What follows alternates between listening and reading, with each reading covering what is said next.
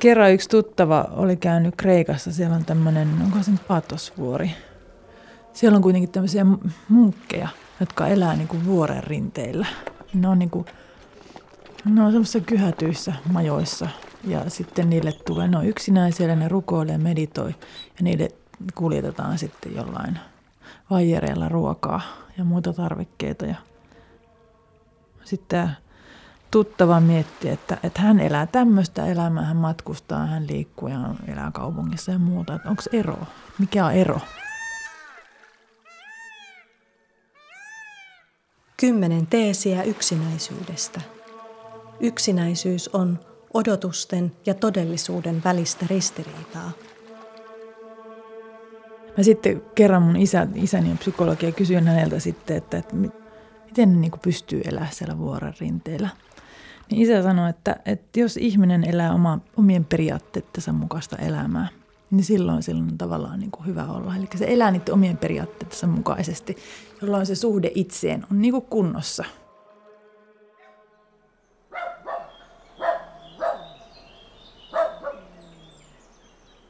Näyttäisi nyt näiden ajankäyttöaineistojen perusteella, että yksin vietetty aika olisi lisääntynyt viimeisen kymmenen vuoden aikana ihan merkittävästi.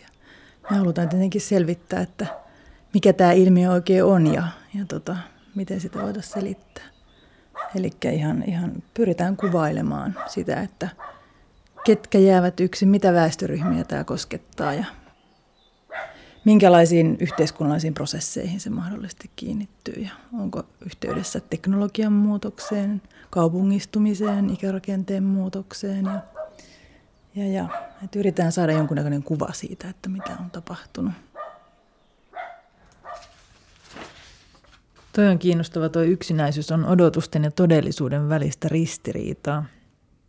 Ihmisellä on yleensä taipumusta hakeutua semmoisiin konteksteihin, mitkä vastaa sen arvomaailmaa ja missä ihmisellä on jotain annettavaa ja se voi myös saada sieltä jotain. Niin tota, kyllä tämä on mun mielestä hirveän tärkeä palikka tässä, että mitäs tässä nyt on niin, että on vääriä valintoja ja ihminen on pettynyt omiin odotukset, omat odotukset on ollut yli sen, mitä sitten on todellisuus ollut. Joo. Niin, se on tämmöinen epäsuhta tavallaan sen minän ja toiveiden ja sitten, sitten sen kentän kanssa, missä, minkä kanssa pitäisi olla niin kuin suhteessa. Että ei, ei tämä maailma olekaan sellainen kuin minä kuvittelin sen olevan – hirveän vaikea tehdä eroa sen suhteen esimerkiksi, tekeekö yksilö itse valintoja vai miten ne valinnat ja odotukset muodostuu. Että monesti me sisäistetään niitä, me sosiaalistutaan niihin. Mutta sitten helposti yksilö niin kuin itse kokee, että hän on vastuussa, jos hän on tehnyt väärän valinnan. Et syyttää sitten siitä itseään, vaikka monesti niin kuin kasvetaan niihin valintoihin myös. Niitä polkuja pitkin, mitä me kuljetaan minkälaisissa ympäristöissä me eletään ja minkälaista maailmankuvaa se heijastelee ja minkälaisia resursseja meillä on käytössä, niin ne määrittää paljon niitä valintoja.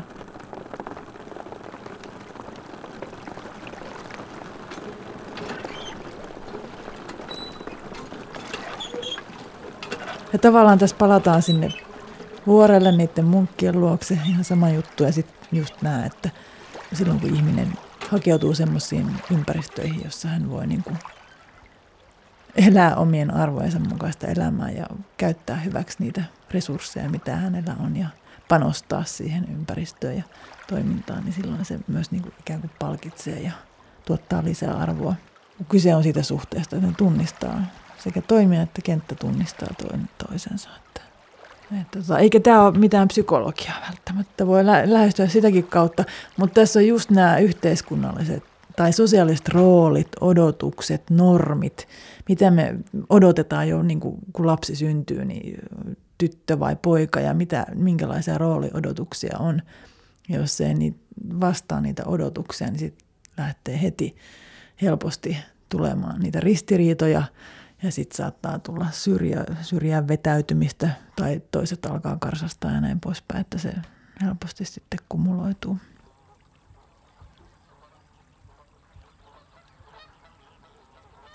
Ja mitä tiukemman tietenkin yhteiskunnassa ne lokerot on, niin sitä huonomminhan sinne kirjava joukko ihmisiä niin kuin pystyy ahtautumaan varsinkaan kahteen boksiin. Että jos puhutaan tämmöisistä niin kuin yhteiskunnallisista dualismeista, että jaetaan niin kuin maailma kahtia, että on, on niin kuin olemassa mies ja nainen ja musta ja valkoinen ja hyvä ja paha ja taivas ja helvetti ja näin, niin niihin on aika vaikea sitten tämän koko, koko tota kirjon niin kuin vahtautua niihin lokerikkoihin.